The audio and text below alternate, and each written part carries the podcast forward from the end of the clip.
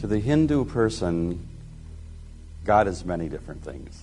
Um, because within Hinduism, there's pantheism, there's, you know, there's many different ideas.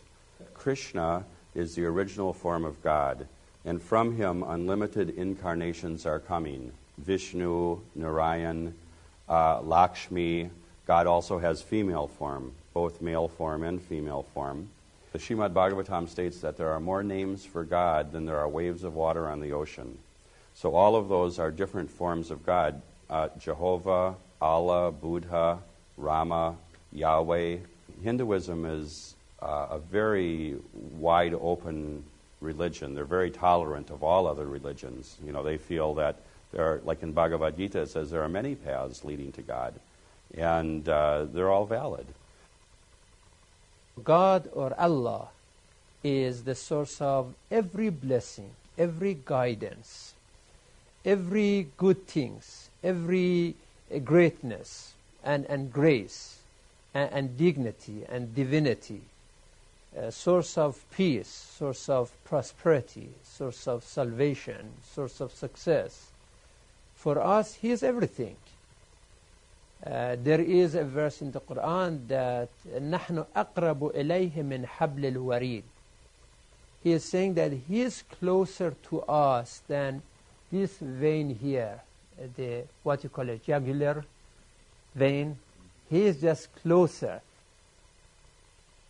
Buddhism is a non-theistic religion, and so we don't have a belief in God, uh, but instead in Buddha nature, which is within each person, and uh, which is something that the Buddha Shakyamuni discovered upon awakening.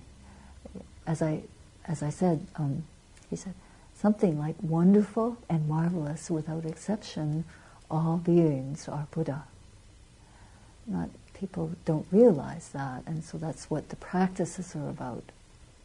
Uh, so we look inside for that rather than outside for and actually Buddhism is called a religion of self-help rather than other help.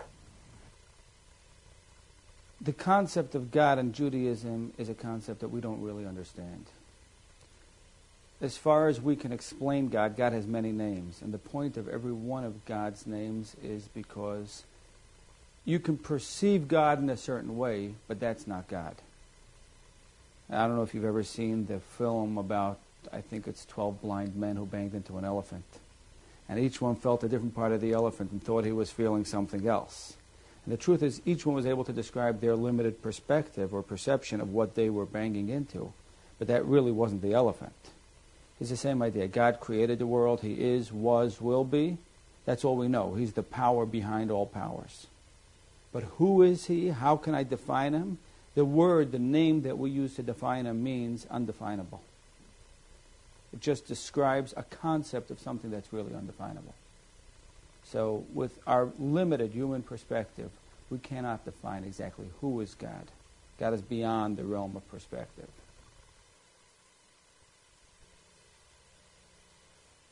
All right. Clear as mud. Got it? Thanks for coming. Good to see you guys. Um, wow, so who's right? We're going we're gonna try to unpack this in 30 minutes, and uh, I don't know how far we're going to get. But we're going to be talking about this whole entire deal today is what, what is the difference between a lot of the world religions and how can we actually say that, that Jesus is the only way? And you know, by the way, that's a really popular, unpopular view, isn't it?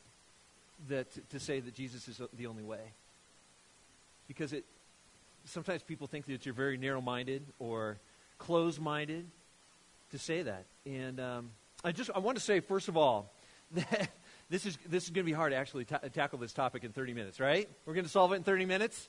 Woo! No, probably not. But uh, I, and I'm not an expert on this, but but I, I feel like I've had enough conversations, some of them around the world with different different people in different faiths, and uh, enough to be able to to have done a lot of reading on this and a lot of a lot of study to be able to maybe maybe take a look at this and, and illuminate it just a little bit today. I've had the opportunity to talk to, to Muslims and, and to Buddhists and, and, Hindu people over the years. And, uh, and so we're going to take a crack at today. If you came and you brought your program, grab that and grab a pen because I'm going to give you a lot of information today, and some of which I, I really want to encourage you to go back and write down and, and to check out and kind of scan through God's Word. One of the best things that you can do uh, to, to live beyond Sunday morning is just to grab the football and run yourself during the week, right? And take some of these thoughts, and you can actually even use it for your, your, time of study and, uh, and spending some time with Jesus during the week and kind of, kind of digging a little bit further into it. Um, what I find is really, really interesting as I look at all the world religions is this, is that 90 to 95 percent of all the world's population, that would be like, I don't know, 6 billion people or so. So about 6 billion people in the world would hold to some sort of religious belief. So there, there's, there's something that that tells us about humanity. If, if 90 to 95% of all humanity is saying, yeah, we believe to some kind of system, some kind of belief. And, and you may have heard it said, have you heard this said that basically, you know, all religions are the same? Sometimes people sum it up that way, like there's all different ways to the top of the mountain, or it doesn't really matter if you're this or that, that, that, that it's all kind of the same. You may have heard that. And, and, and, and the truth is, that's partially true. Partially true. It's true that a lot of world religions have like um, a moral law or some kind of moral code. That, that's absolutely true. And so almost all world religions share that. It's also true that almost all world religions have some sort of accountability for your action right? So there, there's some kind of system put into place for your life, and, and not only this current life, but also the afterlife. And so as you think about that, it's, it's very interesting that it really actually doesn't matter if you're Buddhist or, or Hindu or whatever it is. What's interesting is that there seems to be, this is amazing, there seems to be something inside of us inherently created within us as human beings to want to adhere to some sort of moral law or some sort of action or accountability or, or to live beyond ourselves or, or wanting to do good. There's something innately in us that speaks to that. We're going to use that as kind of a starting point. So check out the screen here. We're going to go to Romans chapter 1 and, uh, and kind of take a look at this wiring a little bit. So why is 90 to 95% of all world population saying that they adhere to some kind of religious uh, practice? Look at this in uh, verse 19, Romans 1. For the truth about God is known to them instinctively. Isn't that interesting?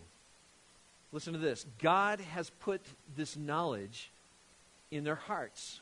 What's being talked about here is that there's some kind of design, there's some kind of plan, master plan for us as human beings, created beings by God, to have a natural bent, a wiring to want to seek more outside of ourselves, to want to adhere to something, to want to pursue something. Look at this, verse 20. For the time the world was created, people have seen the earth and the sky and all that God made, and they've clearly seen his invisible qualities. Isn't that a great line? They have clearly seen his invisible qualities. How? His eternal power and his divine nature. So they have no excuse for not knowing God. No excuse whatsoever. So God has created us we find this in His Word, uh, uh, with this design, this, this, this want to know the truth, to want to live for something bigger, something more purposeful in our life. Even so much so that we look around us and we notice that there's an invisible creator. There's something going on in this world around us that we can see. He's placed that in our hearts this ability, this wanting, this desire to know Him. One chapter later, in Romans chapter 2, verse 14 goes on to say this. And even when Gentiles, in other words, another reference to people that, that are not God's people, they're not followers necessarily of Christ, but even the Gentiles who do not have God's written law, because God's written law was given to, to God's people, the Jewish people, Israelites, who do not have God's written law, instinctively follow what the law says. They show that in their hearts they know right from wrong.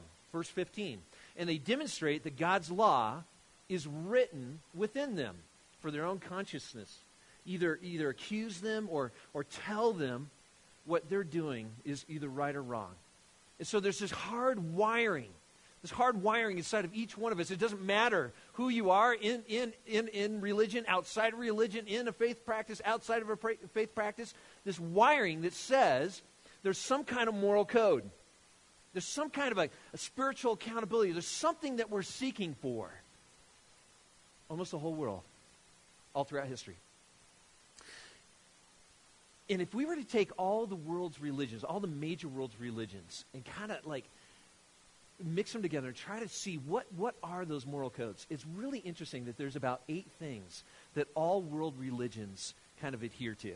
You can find all of these things, all of these moral laws in every single culture in religion in the world. Here they are. Here's, here's kind of a, a little bit of a summary. You can find all of these right here in, in every world religion. Here's the first one don't harm anyone. We call that the golden what? The golden rule, yeah. Don't harm anyone. You can find that in almost every single culture and every single world religion. Number two, honor your mom and your dad. Honor your parents. Number three, be kind to your, your brothers and your sisters and your neighbors and the elderly and the people that, that, that, that are around you in your community. Be kind. Number four, don't have sex outside of your marriage. Honor that. Number five, don't lie, which includes white lies and embellishment, right? Don't lie. Don't, don't be a deceiver. Number six, be honest in all of your dealings, right? Number seven, take care of those who are less fortunate or who are weaker or who are in dire straits or, or those who, who, who are of misfortunes that need help. Take care of those people. Look out for them. Number eight, dying to self. Dying to yourself is the path to life really what, what that means there is sometimes we like to play God rather than let God play God. And so we die to ourselves, and that's the path of life. You'll find that one in every single world religion. Number nine, those who leave the toilet seat up will suffer the consequences. That's, that's true in every culture. I don't care where you come from, it's true.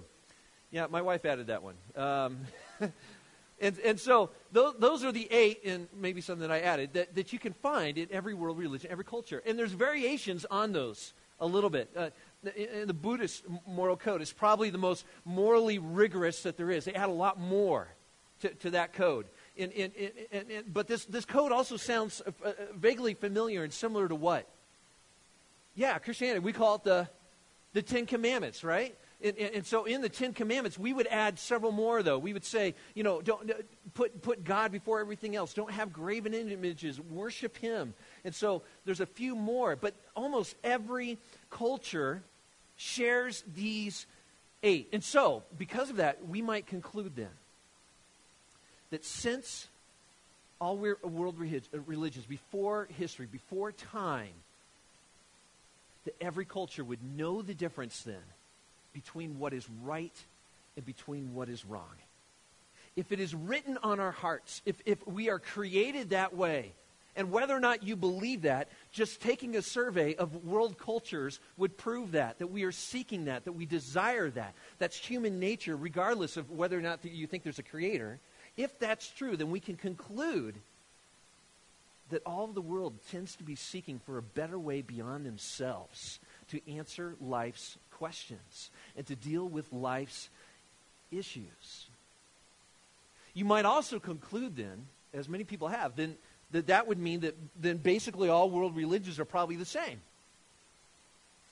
That, that, you know, that there are many different ways to God. And as long as you are sincere and as long as you are seeking and you're on your path, that all roads would lead to the top of the mountain, all roads would lead to God. And, and, and I got to tell you, that, that message sounds really good, doesn't it? It sounds good.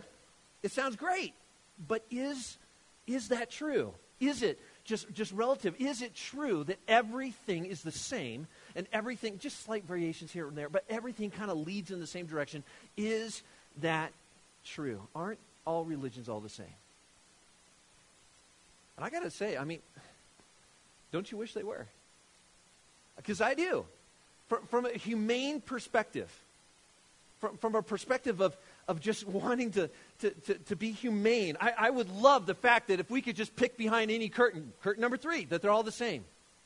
That, that everything would be the same. Have you, have you seen Deal or No Deal? Yeah. Does anyone ever win on that show? I mean, there's supposed to be like the million dollar prize. Has anyone won that? I don't even know. I, it would be so great on that show if, if behind every single card, right, was a million dollars. Every show would be great. We'd watch it every week. Guess what? You just won, I know, a million dollars. It doesn't matter what I pick. I just won.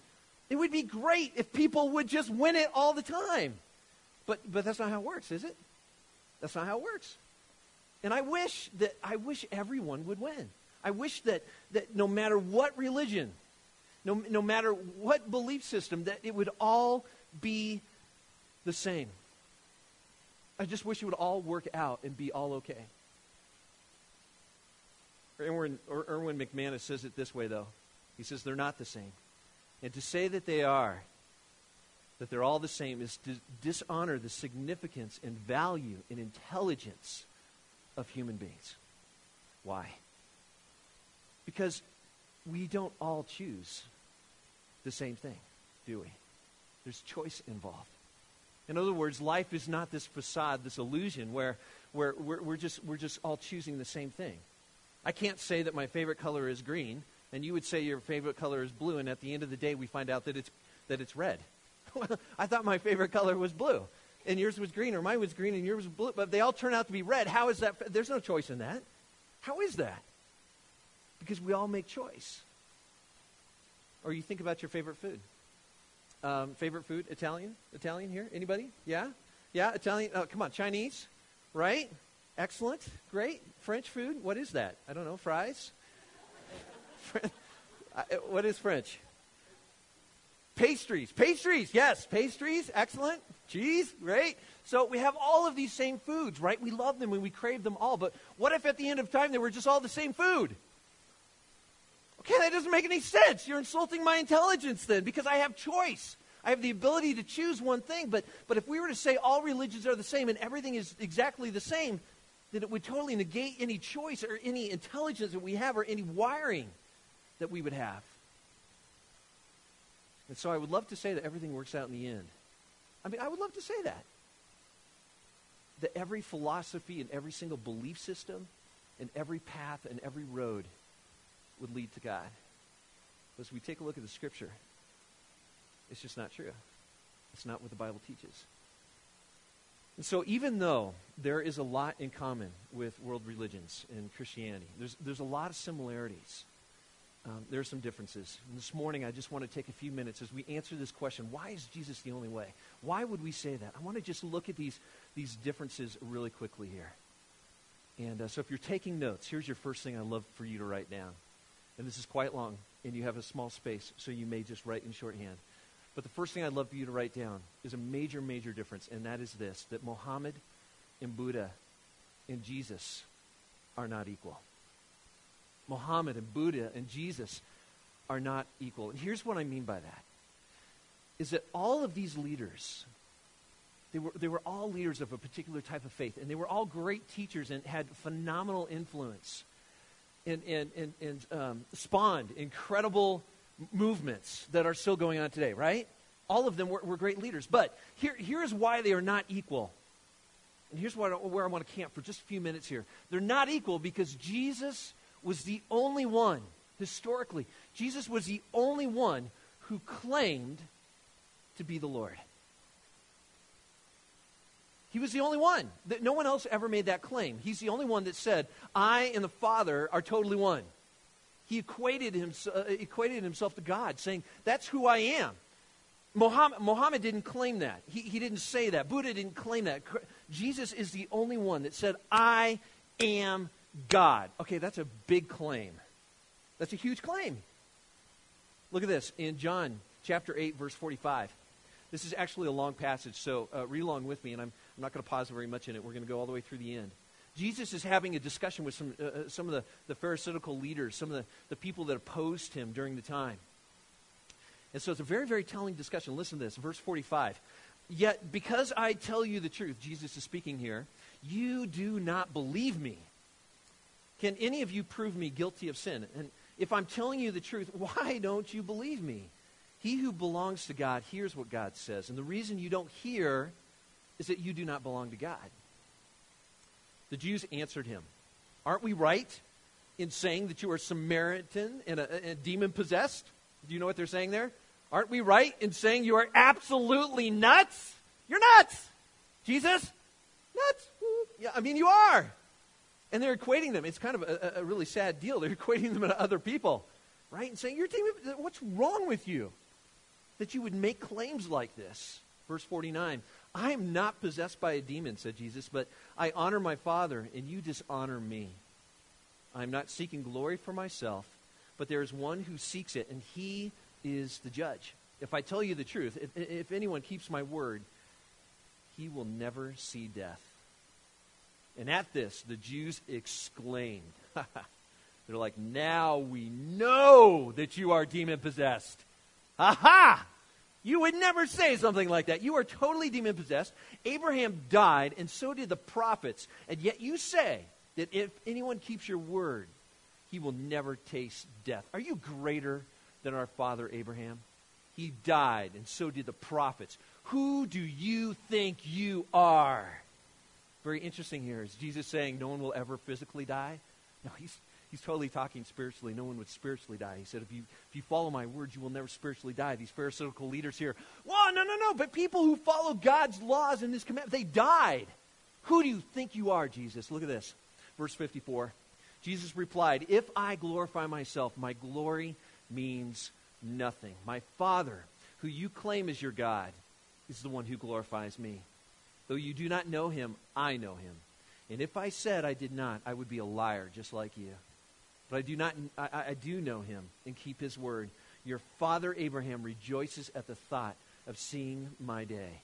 He saw it and was glad. I like this. You're not even 50 years old yet. It's like they haven't even heard him, right? They're, they're still back with, what? You're not even 50 years old yet, and you've seen Abraham. Verse 58, here's the clincher right here. I tell you the truth, Jesus answered.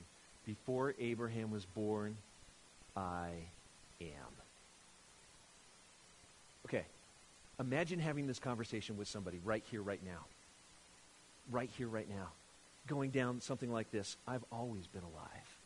Even before the history of time I existed. What would you think about that person? You, you would think that they were loony. You would think that they were crazy. You'd be, what? What are you saying? Verse 59. At this, I like this. This is how a lot of the passages tend to end. At this, they picked up stones to stone him. It's like they just kind of give up. They're just like, all right, grab a stone. You know, let's just get this done. You in? You in? Stones. You know, five for 50 cents. What? And they're, they're getting ready to stone him. They're like, this is how we handle things. All right? This is how we're going to handle it. And so they, they pick up the stones to stone him, but Jesus hid himself. I really wish I knew what he did. Yeah, don't you? Because sometimes we, we, we picture Jesus. I think sometimes we have wrong pictures of Jesus. You know, we, we, we, we think that he, his feet never move and he just glides. You know, or, or what? Or he never eats, right? And his, his, his, his robe is always like bleached and, and very beautiful. But, but here, here it is it, that Jesus hid himself.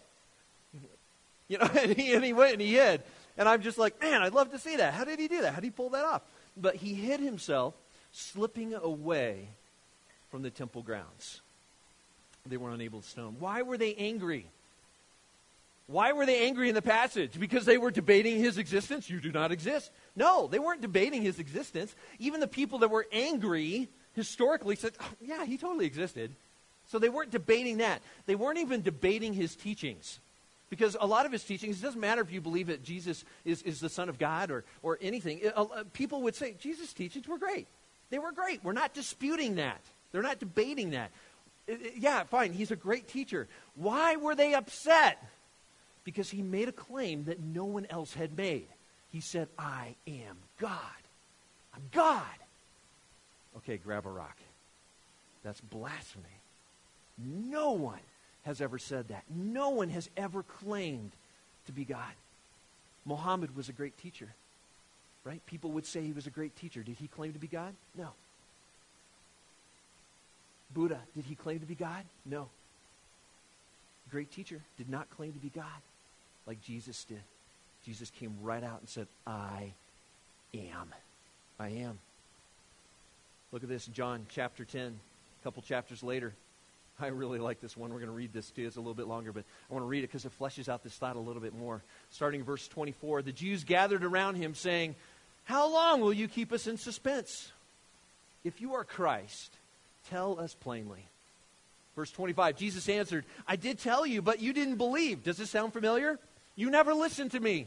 I've told you. You're not hearing. I, uh, you wouldn't believe me. The miracles I do in my Father's name speak for me, but, but you don't believe because you're not my sheep. In other words, you're, you're not following. So, of course, you don't believe. Verse 27 My sheep listen to my voice, and I know them, and they follow me. I give them eternal life. That's important. Put a little marker there. I give them eternal life, and they shall not perish. No one can snatch them out of my hand. Verse 29 My Father, who has given them to me, is greater than all. No one can snatch them out of my Father's hand. Verse 30 And I and the Father are, what's it say? What's the text say? I am what? One. Uh oh. Uh oh. Grab a rock. He did it. He did it. Guys, he did it again. Grab a rock, right?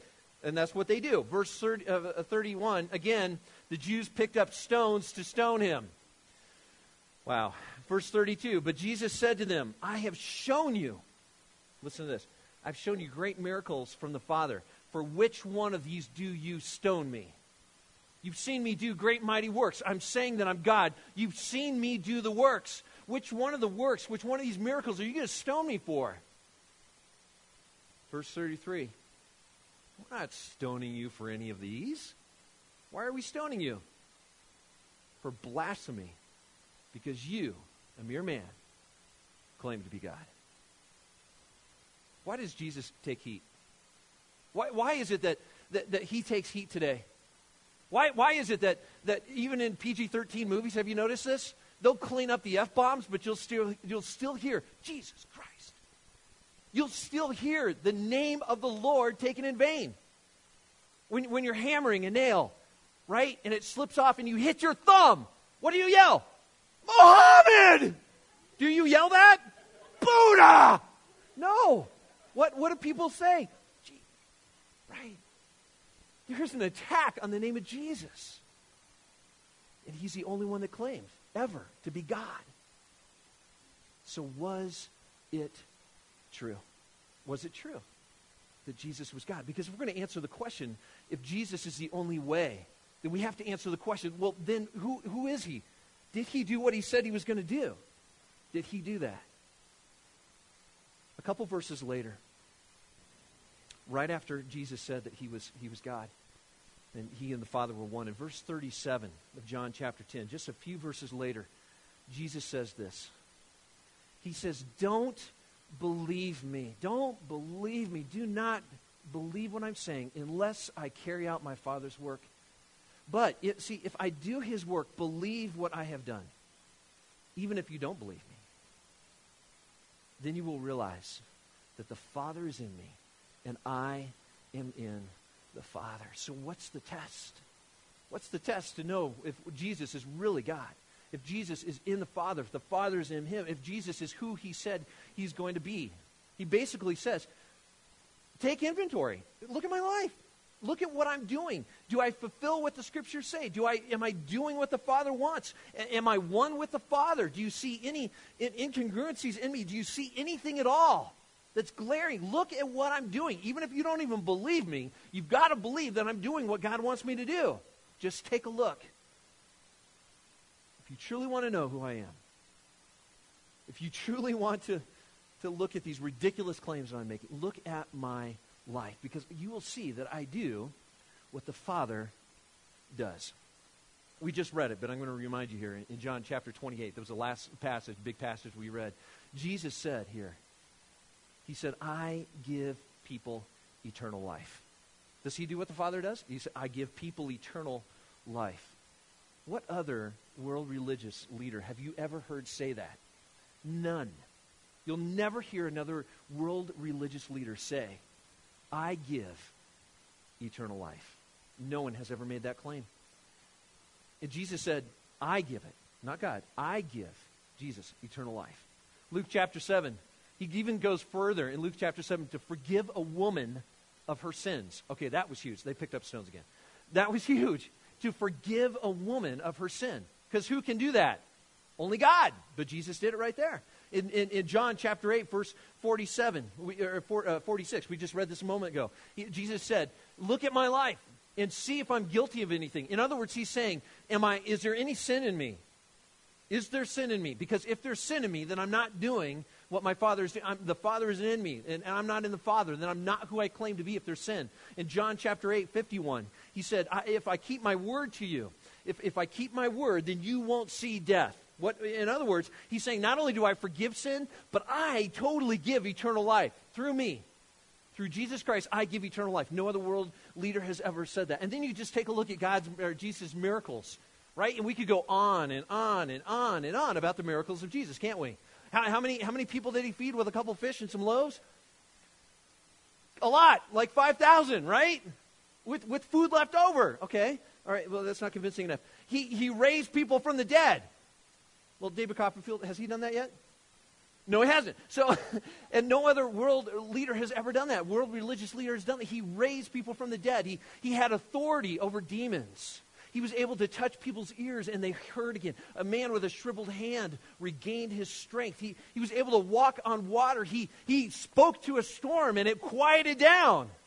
Oh, it was, yeah, trickery. And, and, and he was able to, to take people who were mute and be able to speak again. And Jesus said, If I'm not who I say I am, then you would never see me doing these things. So, the first major difference, before we move on here, be, between Christianity and every single other world religion is that Jesus makes the exclusive claim, and this is the only, only belief system that does that. Jesus makes the exclusive claim that he is God, that the Father is in him, that he is in the Father, and that he did what God wanted. That's pretty bold. That's a really bold claim to say, I am God. You will not find any other world religious leader that will ever, in all of history, make that claim. And so there's several things that you can do with that, with that claim. You can either say, okay, he was totally a liar. Okay, Jesus was completely lying. We'll, we'll look at that. Or he was crazy, right? Just like the Jewish people were saying, you're demon possessed. What's wrong with you? You're totally crazy. So you can say he's lying through his teeth. He's totally crazy. Or the only other third option to grab is to say, oh, maybe he's telling the truth. What other option is there? You're totally a mental case. you are scamming people, or maybe you're actually telling the truth. So if he was a liar, let's just assume for a moment that he was a liar. That, you know, like the rest of us, that he lied, right? Right? Does anyone in here not lie? Okay, you just lied, right? So we all lie. Doesn't matter if it's a white lie or a small lie. Several of you have already lied this morning, right? and uh, quite proud of it, whatever. So we all kind of lie, right? It's, it's just part of human nature. So let's just say he was part of that, and he had that nature. Then he would be like the rest of us. Have you ever, have you ever hung out with uh, uh, five year olds? Dude, they lie like banshees, don't they? Yeah, I've spent a lot of lot of time working with little kids and teaching them guitar, and I used to do a kite making class and like all kinds of really fun stuff during the summer times with little kids. And it's so fun to hang out with little tiny kids because you'll say, "Hey, how many of you ever like swam in the ocean?" And, and, and all of them are like, "Me, me, me, me! I, I totally have done that. I've done that." You know, and then a little kid on the other side is like, "Yeah, I've done that too. I swam with sharks. Swam with sharks. They were biting at me all the time." Wow, wow, really? You swam with sharks? Yeah, yeah. And he bit me and then I killed it. I did. Mm-hmm. Oh, yeah? Guy on the other side of the room, five years old. I killed a lion. You can ask my dad, he killed one too. You know, and they just lie. They just do that. So we are inherently, this nature within us just wants to lie. So let's just assume for a second that Jesus had this, this same nature, that, that, that he was a liar. Maybe he was. And if he was, you've got to admit, he was really good at it. He was fantastic at lying because he was able to snow these disciples, first of all, pull the wool over their eyes, right? Some of them were highly educated. They left their jobs and their careers and businesses and families, and for three years they followed him. And he snowed him. And if he was lying, just like any other human, at some point he would probably break because he's not Jack Bauer. Okay? And he would probably end up breaking. And I don't know when that point might be that he would break. Do you suppose he might have broken when they were slapping him and hitting him with their rings right on the face? His face was swelling up and bleeding, becoming disfigured. Do you think he would have broken at that moment? Or, or do you think he would have carried out the lie even longer, right? Just lied a little bit longer to, to cover his tracks. Do you think he would have broken at the point where they, they took the whip with the steel balls on there, right? And the little shards of bone and whipped him? Do you think he would have broken at that point where it just starts bruising the body and then eventually it just rips off the flesh and then blood oozes out? Do you think at that point, or do you think it would have, uh, in, in, when his cavity was cut and things were exposed on the inside, almost to the point of death, do you think that's when he would have broken and given up his charade? To say, I was just kidding. You know, I'm just a carpenter. I just got tired of the wood and just I just wanted to ha ha ha. You know, I was just messing with you guys. Do you think that's when he would have broke? But he didn't. He didn't. I guess it's an option. But a man who is known for his moral teachings, his great moral teachings himself, would he be immoral? So maybe, I don't know, if he was a liar. Seems unlikely. What if he was completely crazy? What if he was completely a lunatic? Somebody that should have been locked up, put away, protected, you know, uh, uh, have society protected from him? You think of other people that are, might fit this, right? Like we've known some throughout history, right? Like David Koresh, maybe, kind of a little bit, a little bit not right or something, or, or like Jim Jones, or uh, people who had these Messiah complexes, who, who believed that they were God or some kind of deity. Maybe that was Jesus. Maybe he just had this weird complex. What's really interesting, though, about people that have these Messiah complexes is they have a disturbing history that you can see. There's something that precedes that, all kinds of history with them. They're power hungry and they're controlling individuals. And you think of Jesus, and there's no evidence of that at all.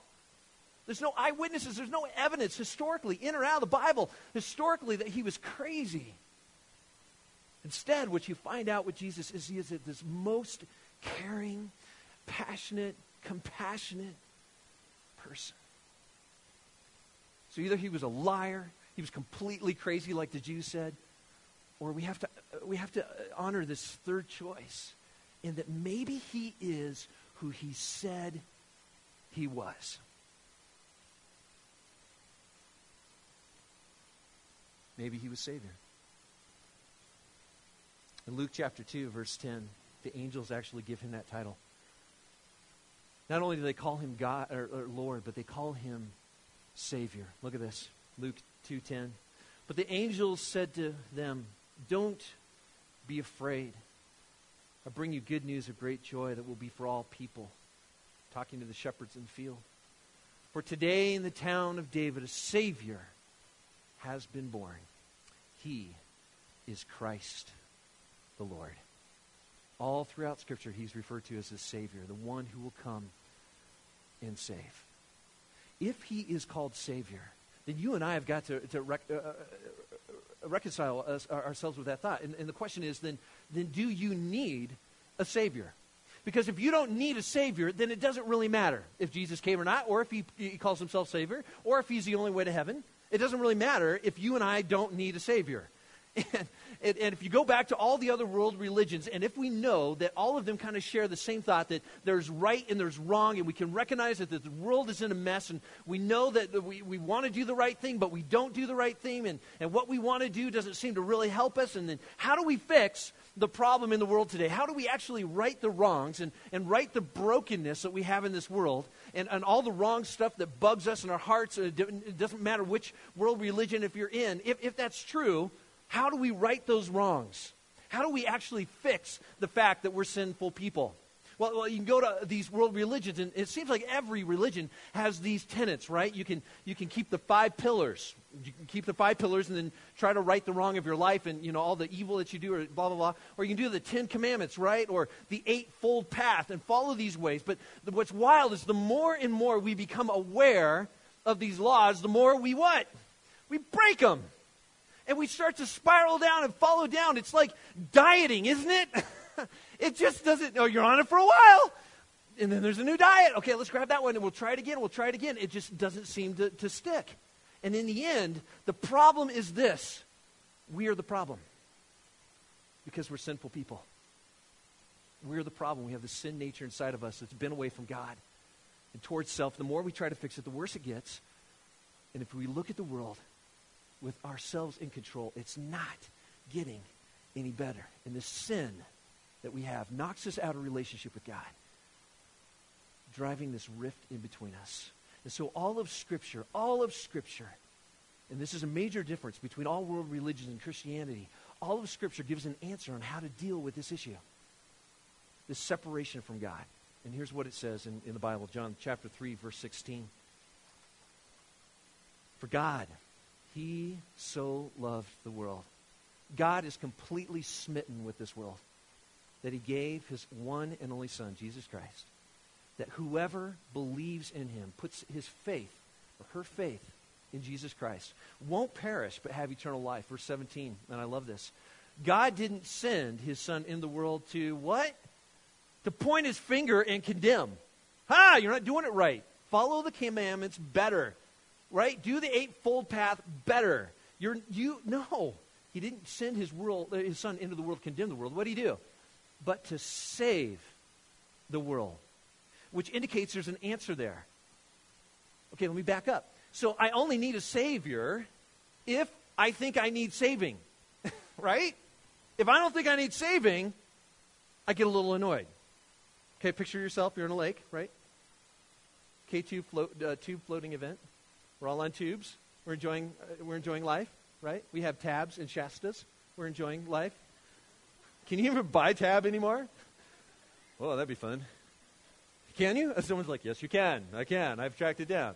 And we're sitting in our tubes. How ridiculous would it be if a guy on the dock goes, Oh my goodness! I'll get you! And he comes and he jumps, right? And he grabs onto your tube and he flips the tube. You're like, stop it! I'm fine. No, you need savings. For the love of God, you need saving. And he grabs you and he hauls you back. And by the time he gets you to shore, you're almost dead. Would you be annoyed? Yeah, I should get out of the front row. I told him I wouldn't go any farther than this. Would you be annoyed? Yeah. See, if, if, if, if I'm in the lake, though, and I don't have a tube and I don't know how to swim, or I'm weighted down by clothes, or something drastically has gone wrong.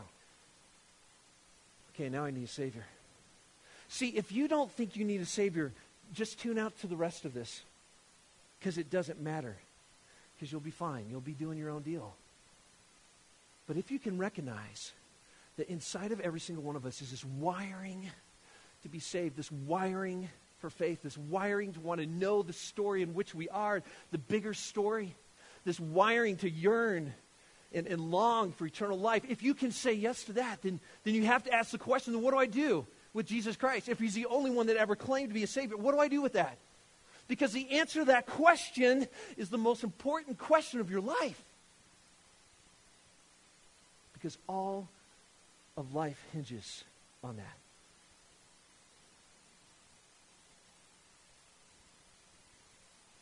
There are two fundamental, major differences in world religions. I'm going to give you two words to write down really quickly. We've talked about the fact that, that Jesus called himself God. He claimed to be God. We've talked about the fact that he followed through on all of that. And now we're going to shift gears slightly and just lay another little tiny foundation as we just move on here. And that is every world religion kind of falls basically into two categories. The first category is this legalism. A lot of legalism. The second category is fatalistic. Either you say legalism, that, that, maybe God is aloof and he's impersonal, and he's this legalistic God, and that, and that, you have all these rules that you strive for, and you, and you work and you work and you work, and you try in this world religion to try to serve God and just try to get His attention, and that, and that maybe He'll accept you into His kingdom. And maybe, but that's up to Him. That is legalism. That I work and I try, and I, and I, I adhere, and I try to be good enough. Try not to break any of the laws, the eightfold path, the, the five pillars. Try not to break any of those laws because then I'll be able to maybe get into heaven, but I don't really know. That's legalism. There's another type of view, though, and that's fatalism. This fatalistic view that you have no control over your destiny at all. None. Right? Your story is already there. It's all pre planned. You don't get any choice at all. Everything has already been set into to motion and in order, and your, your destiny is already set out for you. So, so, in a fatalistic view, it doesn't matter right? You see? It doesn't matter. So who cares if you have choice? It doesn't matter because it's already laid out. And you will find these in every single world religion with little tiny different nuances all over the place. See, in, in, in Islam, Allah, He chooses whether or not to forgive you. At the end, He will choose to forgive you or not to forgive you. And so you can work and work and strive and strive, and, and, and, and in the end, all your fate and everything is out of your control. That's legalism. And that's an example of a, of a non personal God. Buddhism, where life has no purpose at all. In fact, th- there's no hope, there's no future, there's no destiny because you just kind of repeat it over and over again. It's circular, not lineal. And it's, it's fatalistic because there's nothing to live for. There's no hope. There, it doesn't matter what you do or what you've done, it doesn't matter. So all religions are either legalistic, meaning this sovereign God doesn't give you any choice over your destiny, or, or, or, or it hasn't given you choice for anything, or they're fatalistic, which means there's no hope and there's no future. And the problem with these is that none of them are relational. See where I'm going with this? That there's no relationship with God, period. None. In fact, in Buddhism, there's no God. So then, why would it make sense that Jesus would be the only way to God? One, he claimed that he's God, he claimed that he's Savior, he claimed and followed through on those claims. He did what the Father did. Jesus isn't saying, you know, I hope you mark all the right questions on the test. I hope you, you get all your ABCs and right, and I hope you pass the test, and, and then I'll accept you. That would be legalistic. Jesus isn't saying that. Do you know what he's saying in the scriptures? He's saying, listen, listen, I have come for you. There is no other world leader, religious savior, whatever, who has ever come. There's no other one. Jesus is saying, I have come for you. I'm the one that cares about you. Which, who, uh, who else has done that? What other world religious leader has ever done that? Jesus says, I've come. That's my whole nature. I'm coming after you because this world is screwed up. Your heart is screwed up. I'm doing whatever it takes to come for you. End of story. 2 Corinthians chapter 5 verse 17. Here's the picture of that pursuing is therefore, if anyone is in Christ, he is a new creation. The old has gone, the new has come. And all of this is from God, who reconciled himself through Christ and gave us the ministry of reconciliation. That God was reconciling the world to himself in Christ, not counting men's sins against them, as he committed to us in the message of reconciliation. That word reconciliation is a beautiful word. word. It, it, it indicates restoring the favor of God. Isn't that beautiful? Why did Jesus come? To restore the favor of God. It's not about the law. It's not about the rules. It's not about the regulations. It's, it's that the hopes that God will someday, somehow uh, accept us if we're good enough. It's not that. It's God saying, I am all about the ministry of restoring my favor to you through my Son, Jesus Christ, so that your sins are not counted against you.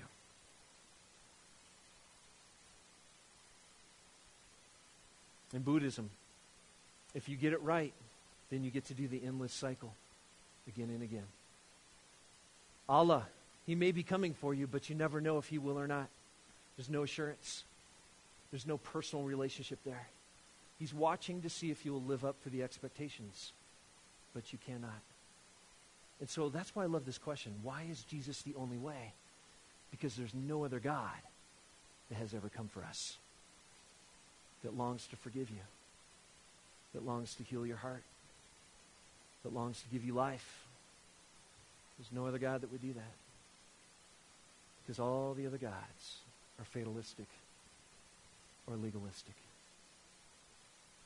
As we end, I want to I want to end on this one great passage. 1 John chapter 4 verse 7. The beautiful part of Jesus is he said, "You can choose me. There's freedom in that. I'm not going to make you love me. if I make you love me, that's legalistic. It's fatalistic. There's choice involved. Because if you really love me, you'll choose.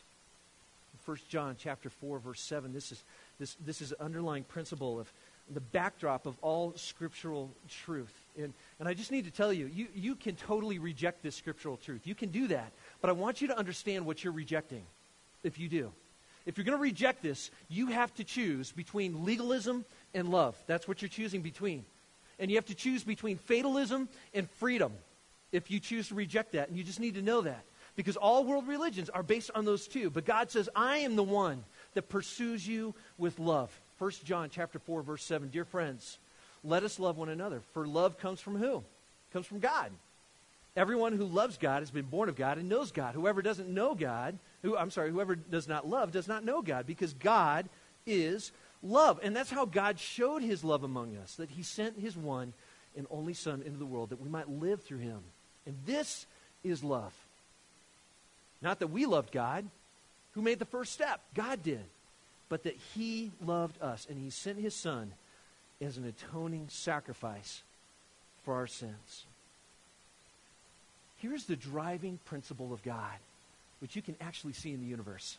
This driving principle that when you choose to love, love expands. When you choose to love and engage that, love expands. When I choose God's love, His love actually expands in me. He comes and He rescues me and He pursues me and He first loves me. And when I latch onto that love, something dramatic happens inside of me. I, I, now have this, this expansion. I have this, this ability to love. In other words, love is not just this limited commodity. See, when I first met Beth, I, I, I, I met her and then I walked away and I had weird feelings all inside. I didn't know if I was sick. I didn't really know what it was. Do you know what it was? It was love, right? And I, and I fell in love with her. And, and I didn't realize I could love somebody like that. And my heart swelled and it expanded. Then what happened? We had a baby. And we had little Addie. And I remember thinking, like, well, how can I love both? I'll just split it 50 50, right? And then Addie was born. And what happened to my heart? It expanded. This capacity to love expanded and you love your wife, and you love your child. And I remember thinking this again when Bailey was born. Oh, man, now I'm going to have to third it up. Third, third, third, third, third. But what happens? Bailey comes out, this hairy little monkey, and she is, and my heart just goes, boom, this nuclear fission reaction of gushing love. Just, and I'm like, I love this thing, and I love you for doing this thing. And where's my other child? Pat her on the head, right? What's your name? Because there's so many now. And then I remember Chloe coming out. I'm like, oh my goodness, how, how, how, how, how? Four women. Four, four women. How could I love four women? Do you know, do you, have you experienced this? It expands. It's this commodity that keeps going and going and going. And I can't imagine, I can't imagine loving any human beings more than that. And our souls have this expansion of love because it started through Christ and our willingness to love Him. Check every other world religion and see if there is a God pursuing people like that through love. That's why He came. Why did Jesus come? Because of love. Giving us the freedom to choose or not. And inviting you and me to live in that love. It's amazing. When Jesus was about to be crucified, he didn't say, Follow me so you can be right. He didn't say, Follow me so that you won't go to hell or follow me so you'll go to heaven. He didn't even say that. He said, Follow me because I want you to have life. I want you to live.